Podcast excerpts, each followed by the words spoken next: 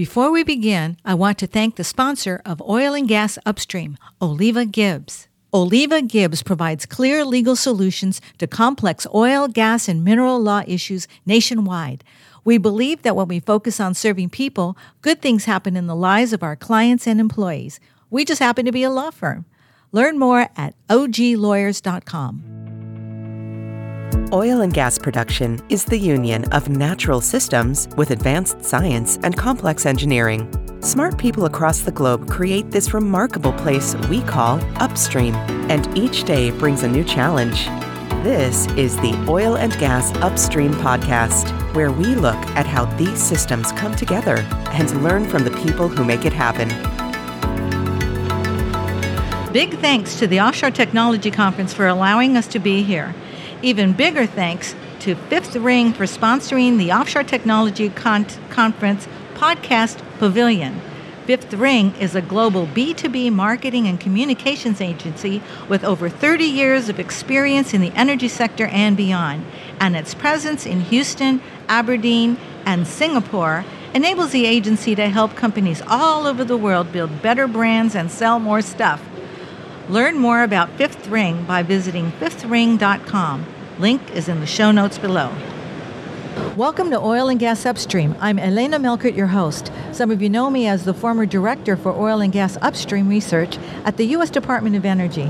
I retired from the D O E and founded a small oil and gas consultancy and became a co- podcast host.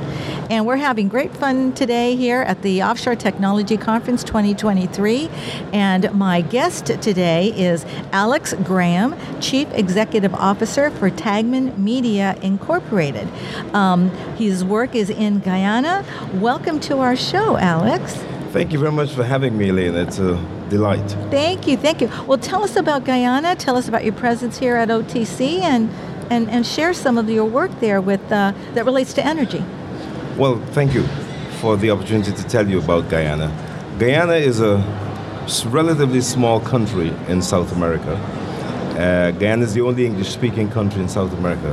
And Guyana is often mistaken for two countries. One is for French Guyana.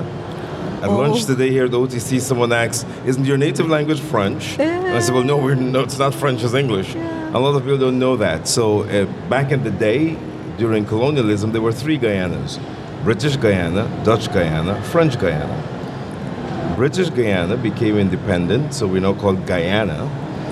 French Guyana is still a French dependency.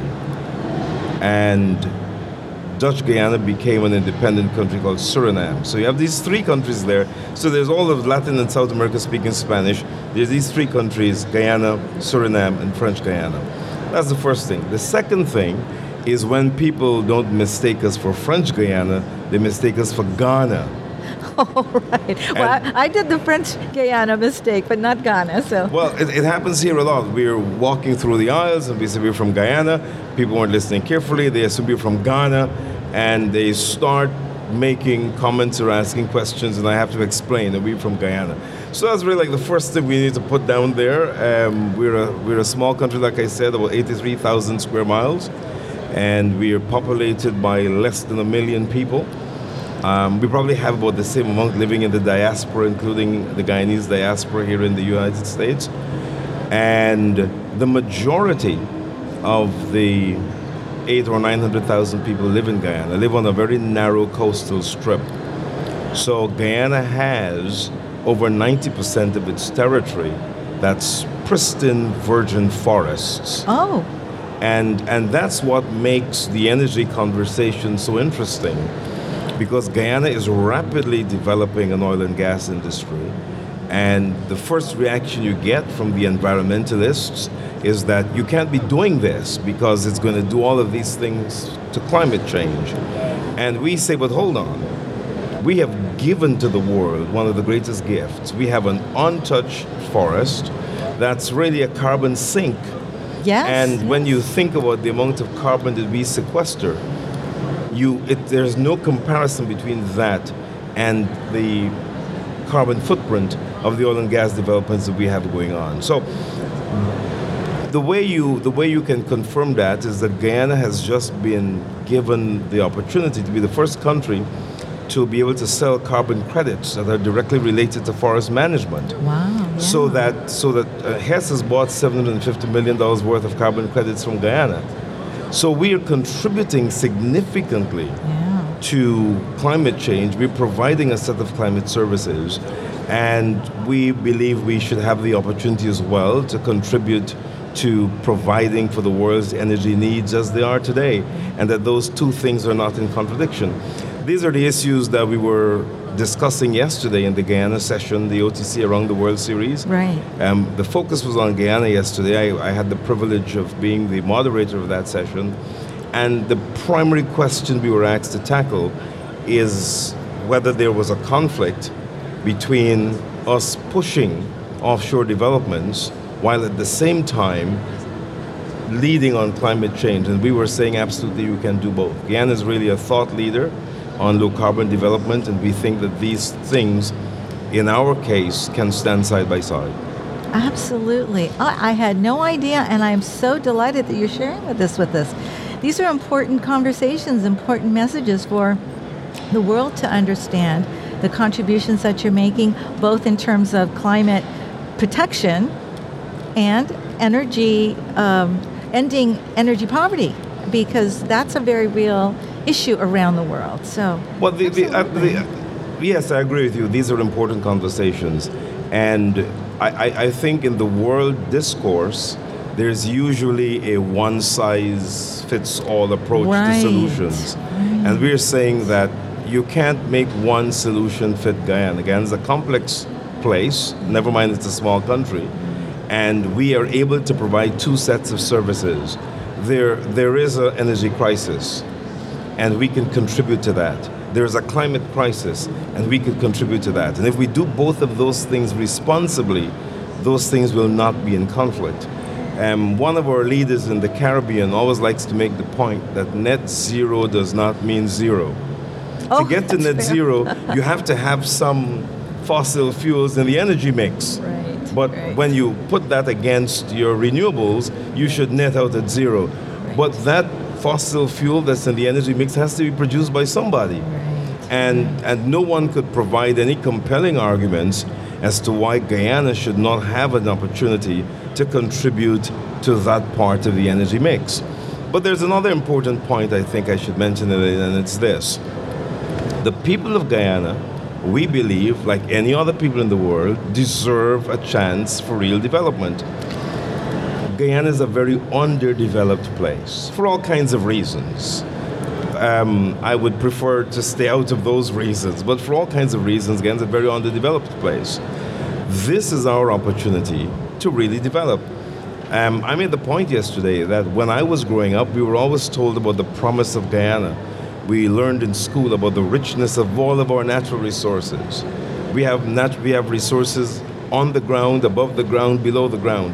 But none of these resources in my lifetime ever translated to real development. This is the first time we're able to radically transform Guyana's fortunes today and, and for the foreseeable future. We believe we deserve that. I told you we have a big diaspora. And the reason we have such a big diaspora for a small country is because of underdevelopment. People have been leaving all the time.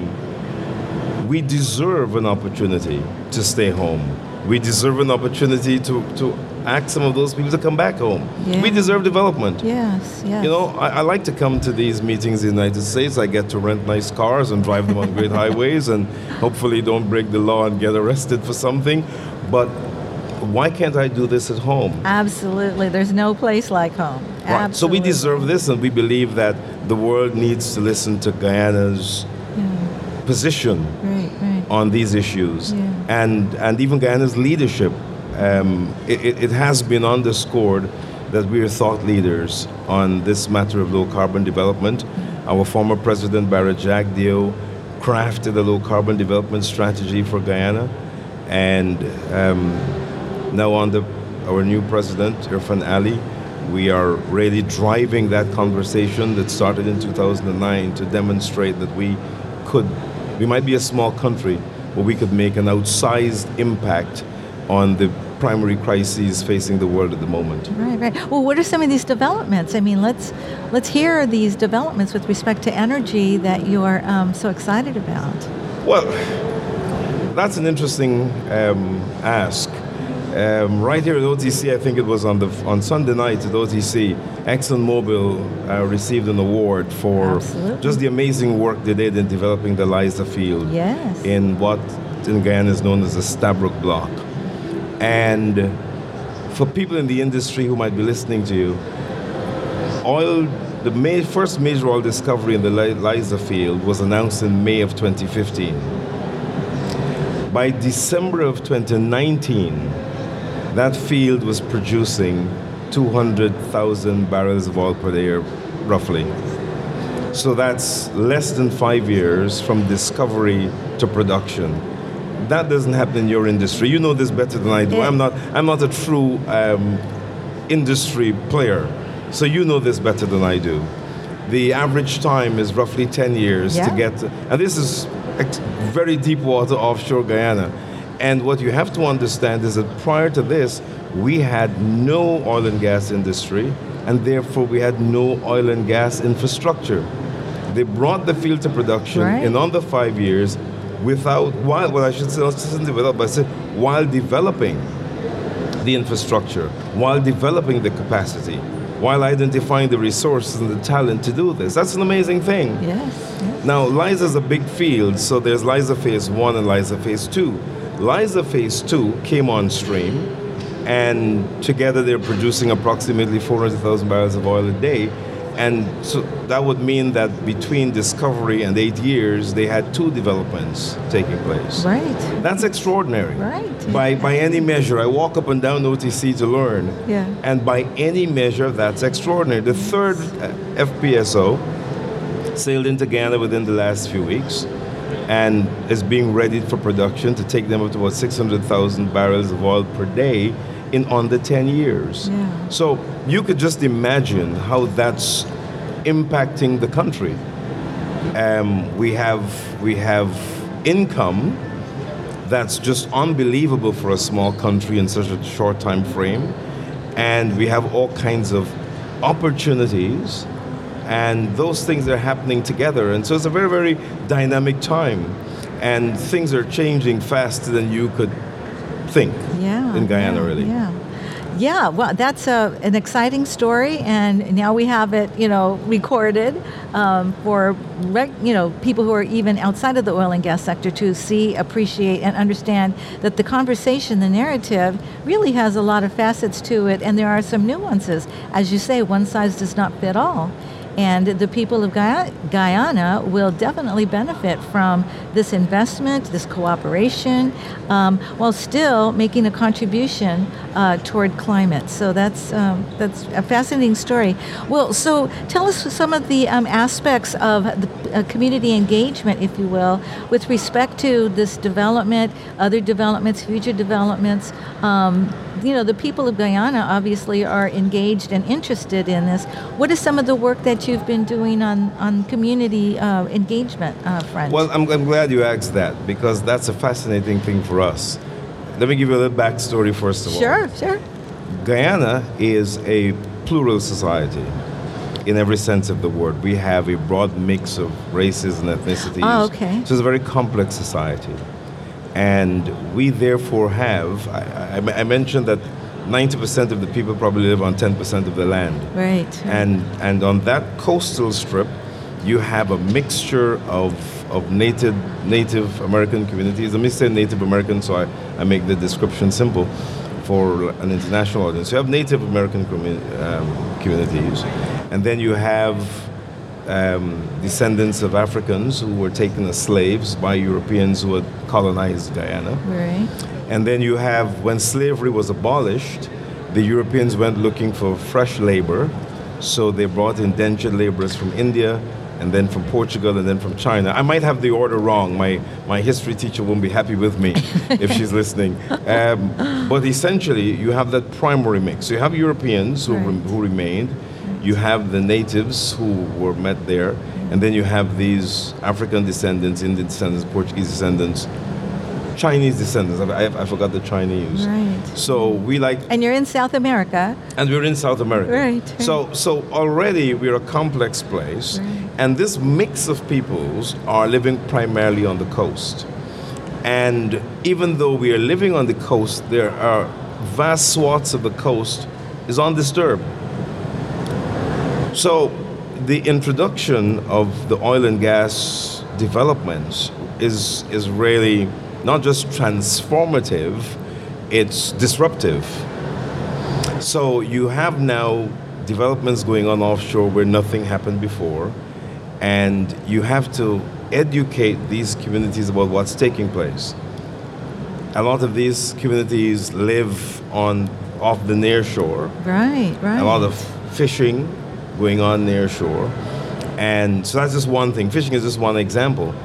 The other thing is that we're a, we're a, a habitat for all kinds of unique things. For example, um, there are some species of turtles that nest in the oh. very northwestern end of our narrow coastal plain. Yeah. And we have a number of conservationists who've done a lot of work to ensure the health and well-being of the turtle species that use um, a beach we call Shell Beach in Guyana.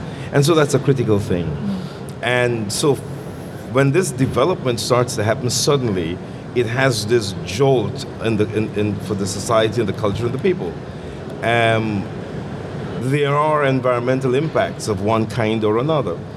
So one of the things that my company is working with the developers on is actually going to the communities and explaining. We take, you know, we, we well not we take, but we travel with um, teams that comprise people from the Environmental Protection Agency and people from the community, you know, community representatives, and from the developer ExxonMobil and its joint venture partners. They have their technical people on those teams, and this is part of the environmental impact studies. Um, the two, there are two companies that have been doing those studies now. Both of them are American companies. Again, because you know we have to give time for the capacity to be built. So we go out and we explain to these communities what these developments are and what are the broad range of consequences of these developments taking place offshore. And once we've provided that education, we then sit with the communities in public meetings and ask them, well, tell us what your concerns are now that we've explained what these projects are going to be like. And all of those concerns get recorded by the Environmental Protection Agency. And the consultants, the environmental consultants, are then required to go and study those things that are of concern to the communities. Right, right. When those studies are done, we then get back out there. And from one end of the coast to the next, we visit the communities, the same ones we went to in the first round. And we said, look, when we came here, you said you were concerned about the mangroves, or you said you were concerned about fish catches, or you said you were concerned about the potential of an oil spill, whatever it is, the impacts of, of an oil right, spill. Right, and those would be real concerns. Very real concerns. Yeah. And so we go back and said, well, look, these things have been studied. Here are the results of the studies. And, you know, we, we, we discuss those results and their questions.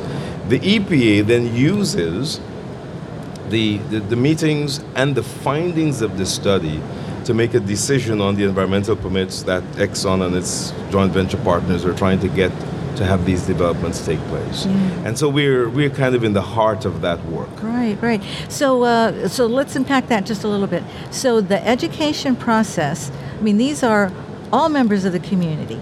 Some are more comfortable in that space, some are less comfortable in space, some are more comfortable with you, some are less comfortable with you, or your teams, or whoever the uh, the stakeholder who's leading the stakeholder meetings. Um, and some are comfortable and less comfortable with new ideas and learning new concepts and just sort of digesting that information. So it seems to me that there would be a an iterative process with understanding the, to ensure that the uh, community understands what you're talking about, and then have them think about what is a benefit. How do I define a benefit? The benefit for me, as we said, one size does not fit all. Um, the benefit for me may not be the same as a benefit for you, that, as, as to be defined.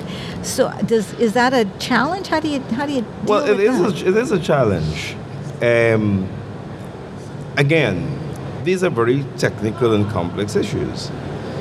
And you know going in that the communities are not always able to, in the first visit or first go around, right, to absorb everything they're being told. These are these are things that they never heard about. You know, somebody says to you, well, you know, we're drilling in two thousand meters of water, and somebody says, well, what's that? I mean, we right. don't even fish that far out. Right. You know? Yeah, that's so fair. so a lot of this a lot of this is really eye-opening, and and you're right. The the I think with every development, every round of engagements, people are learning more and going in confidence. But uh, to your point, it's not just that people are understanding and appreciating this at differential levels. It's also that these are complex problems, and these are issues of concern to the planet. And you have people far removed from a coastal village in Guyana, but who are very near because of the potential for climate impacts, and those people are also influencing the communities, not just us. This is not a closed system right, where we right, could go right. in with a team and say, well, you know, we're going to drill there and we promise you nothing is going to happen. Somebody is also telling those same people that never mind what they say, here is what could happen. Right. So it's a very it's a very complex and dynamic situation, and and what I have observed is that The, the communities are getting more and more confident with time, and more and more people in Guyana and in the rest of the world are becoming more and more interested in what's taking place there. As you know, there are people who would like oil drilling to stop tomorrow all over the world. Right, right. And those people are not going to miss an opportunity to try to influence what's taking place in Guyana. Mm. And sometimes that might mean that you need to influence the communities that we're talking to. Now, I'm not taking a position on that one way or the other. I'm just saying that it makes the problem a lot more complex. Right. And while I, I summarize the process, it does not mean that this is without challenge. It is, it is with, with, with significant challenges. Right, right. And um, people, as they start to think about things, uh, maybe not having absorbed all the information, and in the absence of that appreciation, will start to make up scary things. And so it, it, you know, there's just many levels of people's understanding of what the challenges truly are and what the mitigation might be or what the protections might be like. And, and well, people uh, see T V. And people see T V. And all they have to do is to see one news item right. about an oil spill someplace. Right. It, it might not even be an oil spill that's in the context of today's technologies. Right. It could right. be a reference to a story that happened, you know, one of those that happened way back when. Right. And that's enough to scare a village. Yeah, yeah. You just need one person to see that and come back. And I'm, I'm not saying this to try to be unfair to villagers. Like I said, I'm trying not to take sides in what is a very delicate balance. I'm trying to, to always wear the, the, the, the hat of a facilitator. Right. As opposed to taking one sides on the issues as they come up. Right. But but you could imagine, you can have a group of people traveling to do a, a, a scoping meeting in a village. You have another group of people warning the village of, of, of impending doom, and you somehow have to navigate those things. Part of my job is to try to get everybody from the beginning of the meeting to the end in, in some structured fashion. Right. That the engagement is useful, that people receive information, and that they're able to contribute to the decision-making process. Right. And and that's what my job in there is, yeah, really. Yeah, yeah. Um, do I get criticism as well for my job? Absolutely. Yeah. Because sometimes allowing the process to work does not make everybody happy. And so I, I, I do face um, right. pushback.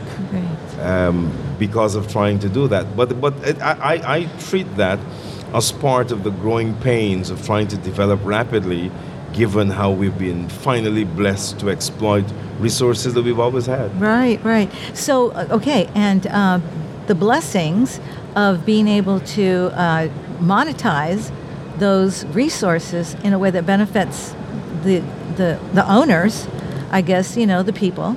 Uh, what are some of those things that um, would be the vision for how to help uh, Guyana? Well, I might, I might sound like if I'm the government's representative now. Well, no, but I mean, we talked about the stakeholders' no, point no, of view. No, no, no, but absolutely yeah. no. I'm, I'm yeah. not shying away from it. I'm just, I'm just saying that going in, it's, it's difficult to be fair in Guyana and not sound like a government representative, because the government of Guyana does have a very aggressive development agenda.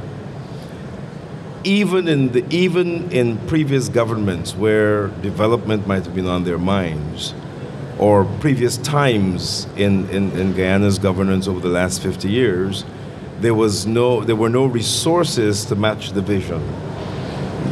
What we have today is a vision, uh, a development plan, and the resources to fund it. Oh, okay. The stars are lining up for us. The stars are lining up yeah, for Guyana.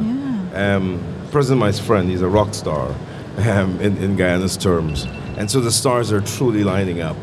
So in every area, starting with education, healthcare, infrastructure, skills development, um, to name the first few, we are we are trying to rapidly transform. If you go to Guyana today, there are hospitals being built in every major region of the country today. If you go to Guyana today, there are major sports facilities being built in four or five different places today. Um, in my other life, I work in sports, and I used to be president of Swimming Guyana. When we built one Olympic-sized pool, it was a big event. The whole country had to stop because we had a pool. Now you have Olympic-grade facilities being built in different parts of the country at the same time. Hospitals, Olympic facilities. We just had more graduates in an education program in at once than we've ever thought possible. That, so that has meaning to me. I mean, being the first in my family to go to college is, is really exciting. I mean, my, my cousins, my generation in our family, I'm not the only one, but the point is, is that, yeah, that's really exciting. That education has created so many opportunities for me, including podcast host. So, so yeah, so that education. If you go to the Guyana booth, and I hope you do. I will. You will. You. If I'm there, you'd meet me. And you'd probably meet um, Doctor Peter Ramsarup, who's the government's chief investment officer, who's leading the team here. There are more than one hundred ten members of the delegation that's here. Oh. Um, but you will find a significant number of people below thirty-five in the booth working on. So we have our, our team is comprised of government, uh, the the government's office for investment, and then there's the Chamber of Commerce. The Georgetown Chamber of Commerce, there's the American Guyana Chamber, AmCham, and then you have a number of private sector companies. If you go over there, you would notice the majority of the representatives and, and, and delegates are young people, people below thirty. This guy who was here with me is, right. well, I, I don't know if he's twenty-five. In Guyana, we'd say he hasn't lost his mother's features yet. Is our way of describing that someone is yeah. still um, still pretty young. I love that. I love that. But but we have mostly young people. This is a really a chance. This is a young country l- led by young people. Our president is in his forties. Our president just celebrated the first or second birthday of his first child.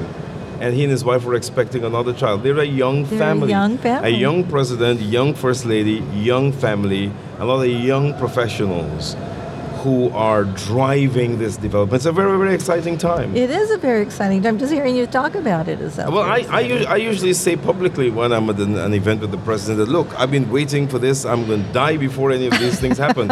And the president will say to me, no, no, no, we're trying to do this really quickly so that at least you will get a chance to, to enjoy some to of enjoy it. But that, that's the reality. It. Yeah. It's, it's a young, dynamic country, yeah. young people who are driving this. Um, I, I didn't even mention housing development, but we are we are probably building more houses in the last five years and projected the next five years than all the houses that exist in Guyana. And I'm just making that comparison up on my feet. Yeah. Um, ju- just to just to emphasize, it might be inaccurate, but just, I'm just trying to make the point that transformation is taking place at a rate that's unbelievable. Last illustration. Airlines that haven't flown to Guyana for forty years are coming back. Yeah. One such is British Airways. Oh. They're flying a seven seventy-seven. Yeah. You had to go and build a bridge and connect it to the airport building, uh, terminal. You have to build a bridge that could handle that aircraft, yeah. because, yeah. you know, yeah. we're a seven thirty-seven MAX, end of story. Right. I'm, I'm just, I'm, I, again, right. I'm, I'm, I'm stretching these illustrations just to make the point that the, the development is rapid and the resources are there. In five years from now, I wouldn't recognize Guyana. Right, right. Uh, Alex, so we're almost at time. Um, do you have something else you want to share with everyone? I really appreciate you being here, but we are almost out of time. Do you have something else you want to share? Yes, just just quickly to say, sure. I mean, I'm glad for this platform to speak to your audience and, and to your global audience. And, and what I would just would like to encourage people to do is to do some research on Guyana. And for those who can, visit Guyana. Oh, yeah. And for those who can, invest in Guyana. If if you could do those three things, you'd be the greatest help to us. The the oil majors are already doing their major development, and and but there are opportunities available for people to come to partner with Guyanese companies, and, and, and even if it's just to visit and enjoy our ecotourism product, just to make a contribution to our economic development. If if that's the one thing I'm able to contribute by talking with you here, that would be satisfactory for me. Well, okay, that's that's perfect. I mean, it's so important for people to understand that energy is fundamental to everything, every part of human development. And we certainly want everyone to be able to take advantage of the natural resources that their that their space has been endowed with. So I'm, I'm happy to hear the story. We're going to have to have you back because this is just a fascinating story. So Alex Graham, Chief Executive Officer of Tagman Media Incorporated, thank you so much for being on our show today. Thank you very much, Elena. This has been my delight. Oh, thank you. And thank you, everyone, for listening. Please give us a review and tell us what you like and we'd like to hear about on future podcasts. This is Elena Melchert, your host for Oil and Gas Upstream. More next time. Join us again next week on the Oil and Gas Upstream podcast, a production of the Oil and Gas Global Network.